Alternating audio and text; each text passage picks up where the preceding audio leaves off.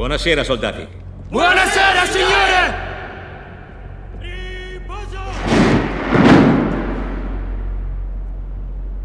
Se consideriamo la definizione universale di coraggio come la qualità di chi non sa cosa sia la paura, io non ho mai conosciuto un uomo coraggioso. Tutti gli uomini hanno paura. E il coraggio non è nient'altro che paura tenuta a bada un minuto di più. Immaginate di combattere questa guerra come un civile. Immaginate di non saper utilizzare un fucile e di sfidare i nazisti per salvare delle vite. Ho appena ascoltato una storia incredibile.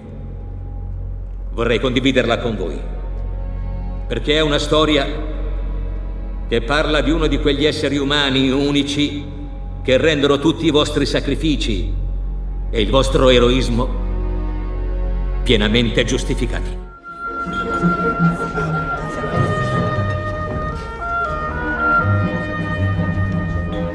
Sono Arturo Brachetti e anch'io voglio raccontarvi una storia, che forse poi è la stessa che vuole raccontarvi il comandante, ma più probabilmente è diversa perché ogni storia ha degli angoli visibili e invisibili che un buon narratore sa di dover nascondere e rivelare, no? Un po' come un illusionista.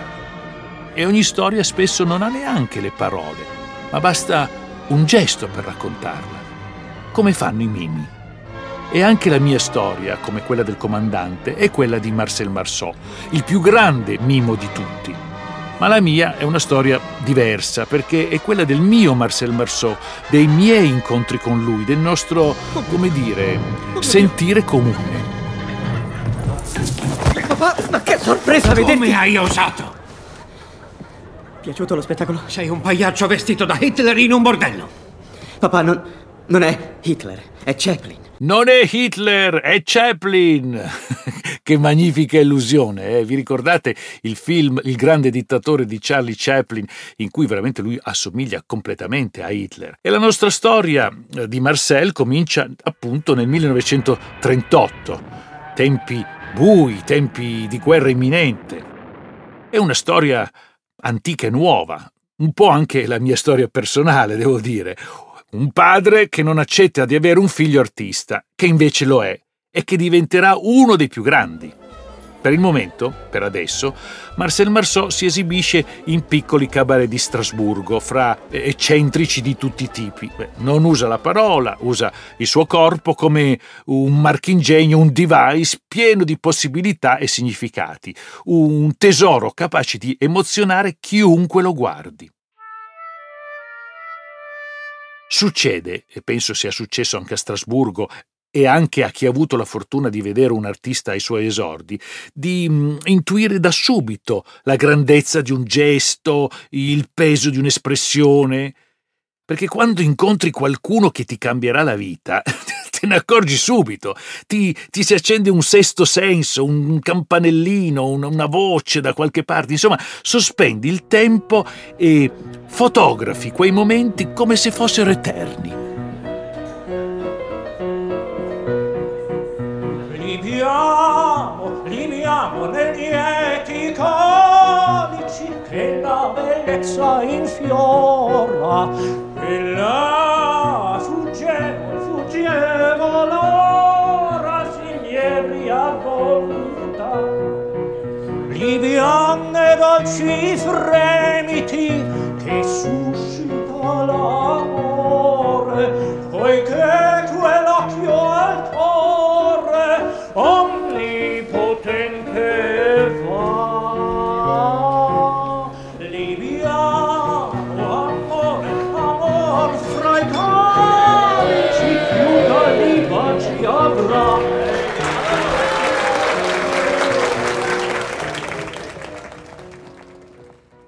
i miei incontri metafisici con Marcel, insomma le mie foto ricordo immaginarie sono praticamente tre: un'enciclopedia, un teatro e una statua di cera. perché quando ero bambino, come tanti miei coetanei degli anni sessanta, sfogliavo i quindici. Non so se vi ricordate, era un'enciclopedia per ragazzi molto in voga a quei tempi. Ebbene, in due foto lo scoprii. Un uomo pitturato di bianco, col cilindro in testa, un po' sbilenco e un'espressione indimenticabile. Dava la vita a B I P. B I P, proprio così, tre lettere, un incrocio tra Charlie Chaplin e un moderno Pierrot. Io ne rimasi, come dire, folgorato e ancora non sapevo che anche lui mi avrebbe cambiato la vita. Oh, la seconda fotografia è un teatro di Londra, nel millenovecentottantaquattro, il teatro Old Vic. Allora già sapevo che vedevo un mito eh, dal vivo e la mia vita la, eh, l'aveva già cambiata praticamente, ma era lì, davanti a me, con tutta la sua energia. Io lo guardavo dalla platea, nei panni appunto di B I P, che si è legato a Marceau un po' come Charlot a Chaplin, no? E con numeri meravigliosi come Il fabbricante di maschere, del quale Marcel Marceau veniva letteralmente posseduto dalle maschere che cercava di vendere e indossava. Mi ricordo un momento assolutamente geniale e anche molto emozionante in cui eh, aveva questa maschera del riso, però cercava di togliersela e quindi negli occhi c'era la tragedia di quello che era prigioniero della maschera, mentre sul viso rimaneva stampato questo, questo sorriso veramente satanico. Era veramente molto impressionato. Rimasi rapito, diciamo, dal talento di un uomo che, quando poi salutai alla fine dello spettacolo, senza la parrucca, il trucco, compresi essere piuttosto anziano, insomma un ultra sessantenne, un po' come me adesso, ecco. Ma ecco, con la capacità e l'obbligo, l'obbligo, sì, perché B I P è un personaggio senza tempo, di sembrare ancora giovane in scena. Ecco, quella fu la sua più grande illusione e anche io, diciamo, ci sto lavorando su. La terza fotografia è una statua di cera, perché il celebre museo delle cere Grévin di Parigi fino al duemilanove ospitava quella di Marcel Marceau, rappresentato come un funambolo su un filo teso proprio appeso sopra la testa degli spettatori del museo. Proprio nel duemilanove il museo mi contattò per chiedermi la disponibilità di ospitare la mia statua al posto della sua, che il pubblico ormai, diciamo, faceva un po' fatica a riconoscere. Eh, purtroppo anche il tempo è un'illusione, ma questa, vabbè, è un'altra storia.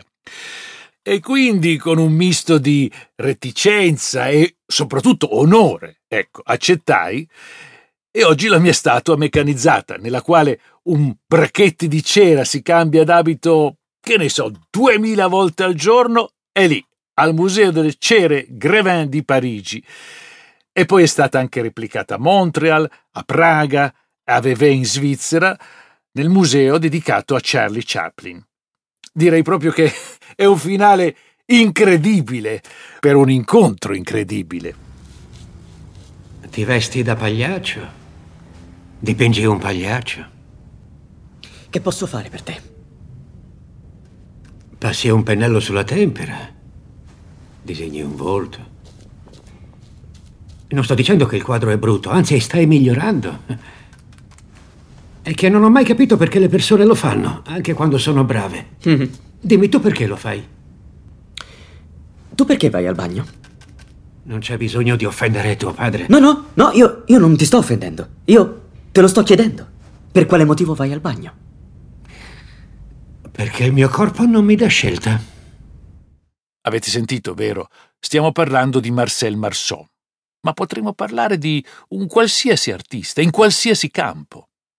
Marcel fa arte perché non può non farlo. Ecco, è un'esigenza primordiale, istintiva, la ragione per il quale è al mondo.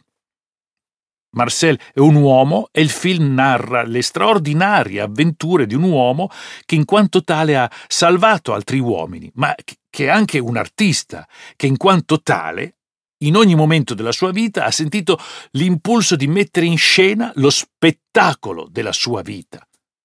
Non è Hitler, è Chaplin, dice Marceau al padre. Sì, è vero, è solo un paio di baffetti, ma cambia radicalmente la storia. E noi ci crediamo. E sì, perché Marcel Marceau è bravo, bravissimo, ma anche perché ogni storia è vera se qualcuno è davvero bravo a raccontarcela, con le parole, o meglio ancora, ecco, in maniera universale, evocarla con i gesti. Ora, voi avete mai visto uno scoiattolo nascondersi?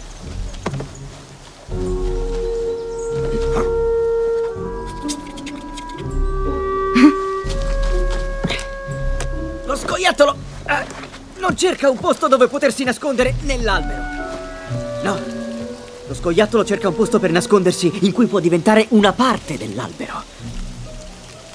Ora, il trucco non è fare in modo che non ti vedano, ma, ma che anche se ti vedono, ciò che vedono non attiri la loro attenzione.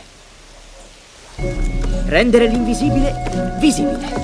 E il visibile, invisibile.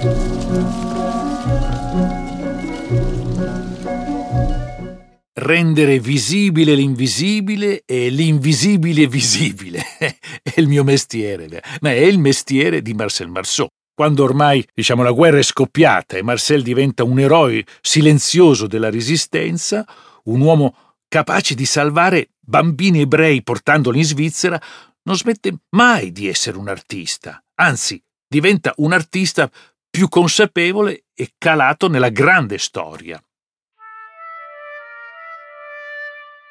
Il film ha il pregio di raccontare l'uomo e l'artista.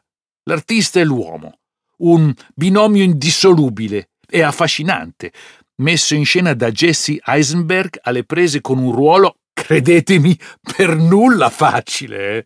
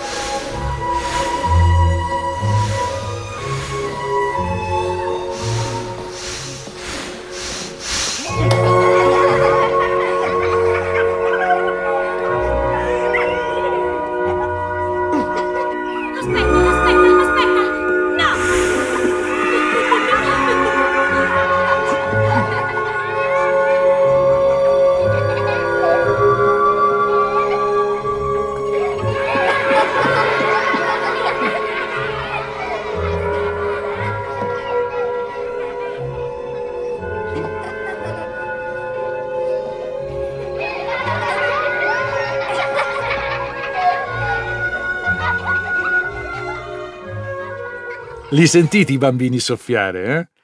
Verso cosa o contro cosa soffiano? Soffiano in direzione di Marcel Marceau. Questa è la prima volta che vediamo nel film la famosa camminata controvento di Marcel. Ora, se mi permettete, ve la devo un po' spiegare perché ascoltando delle parole è difficile immaginarsela, soprattutto se voi non l'avete già vista. Per i fortunati, quelli che hanno visto questa testimonianza, c'è una scena nel film Silent Movie di Mel Brooks, in italiano L'ultima follia, in cui si vede una stanza parigina eh, con una finestra aperta e, e delle tende che si muovono al vento. Suona il telefono e Marcel Marceau, proprio lui, eh, apre la porta e cerca disperatamente di arrivare al telefono, ma il vento boom, lo riporta indietro e quindi c'è questa famosa camminata controvento. Poi alla fine, tra l'altro, tira sul telefono e dice no, che è l'unica parola nel film muto, appunto, di Mel Brooks. Allora, non si sa se fu lui proprio a inventarla questa, questa, questa gag, ma fu il primo a codificare i movimenti mimici, eh, forse prendendoli dai grandi artisti della pantomima inglese dell'Ottocento, per esempio, creando, ecco, una propria Bibbia della tecnica. Facendo ciò ha potuto poi trasmettere agli altri una tecnica di apprendimento molto precisa. Tra l'altro lui è stato fondatore di una scuola a cui in qualche modo anch'io mi rifaccio. La camminata controvento, che forse i più riconoscono per la versione al contrario, insomma la celebre Moonwalk di Michael Jackson, cui Marcel la mostrò e ne spiegò i segreti. Questo è largamente testimoniato. È solo uno dei celebri gesti di Marceau. Ecco, camminare controvento, lavorare incessantemente sul gesto, creare cortocircuiti e illusioni. Insomma, in una parola, ammaliare. Lasci che le chieda una cosa. Ho una figlia. Secondo lei, come posso fare in modo che si avvicini e si interessi alle arti? Quanti anni ha? Lei è soltanto una bambina. Non sto parlando di cosa fare nell'immediato. Ma c'è una strategia per formare la sua personalità futura? Cerchi di non imporre. Penso che più cose le imporrà, più lei cercherà di ribellarsi ad esse. Le lasci trovare la sua passione, le stia alla larga. La spinga nella direzione opposta, semmai le dica che le arti sono per i deboli e le vorrà provare che si sbaglia. Questo è uno dei dialoghi che più ho amato nel film, perché parla di libertà, espressività e assenza di compromessi. Il film parla tanto di bambini, i bambini da salvare, letteralmente e metaforicamente, i bambini che abitano nella nostra anima. Io per primo, per il lavoro che faccio, devo necessariamente rimanere un po' bambino, mettere in scena lo stupore primigenio, puro, non necessariamente buono o cattivo, semplicemente bambino. E devo farlo da adulto, come faceva Marceau, con la razionalità di chi sa che per stupire bisogna studiare, affinare la tecnica, rendere tutto perfetto e vero. Per esempio, sistemare una luce, una musica, un costume, velocizzare e rendere rarefatto il tempo, illudere, insomma, trasportare in altre realtà. Un bambino sogna di volare, di sparire, di fermare il tempo ed è convinto di poterlo fare solo con la volontà. È il più grande insegnamento di Marcel Marceau. Scomparire è possibile se si sa come farlo e se si vuole farlo. Per sfuggire ai cattivi o semplicemente agli adulti e forse anche ai lati più oscuri di noi stessi. L'essenziale è invisibile all'occhio, non si vede bene che col proprio cuore. La ricordate la frase del Piccolo Principe di Saint-Exupéry? È spesso citata da Marcel Marceau, e non a caso. Bisogna riuscire a essere padroni del pianeta e non le vittime. Recuperare quella trasparenza alla vita che è dei bambini e che è anche nostra. Diciamo una balance sul filo fra razionalità e fanciullezza, che ha salvato e può salvare ancora tante vite.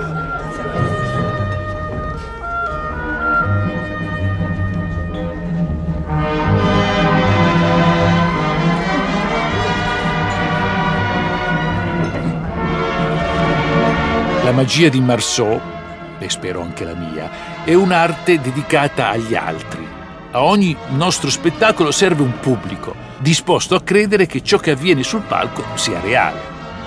Per questo Resistance non è solo la storia di Marcel Marceau, ma un film che parla di illusione e storia, di storia e illusione, che forse sono la stessa cosa.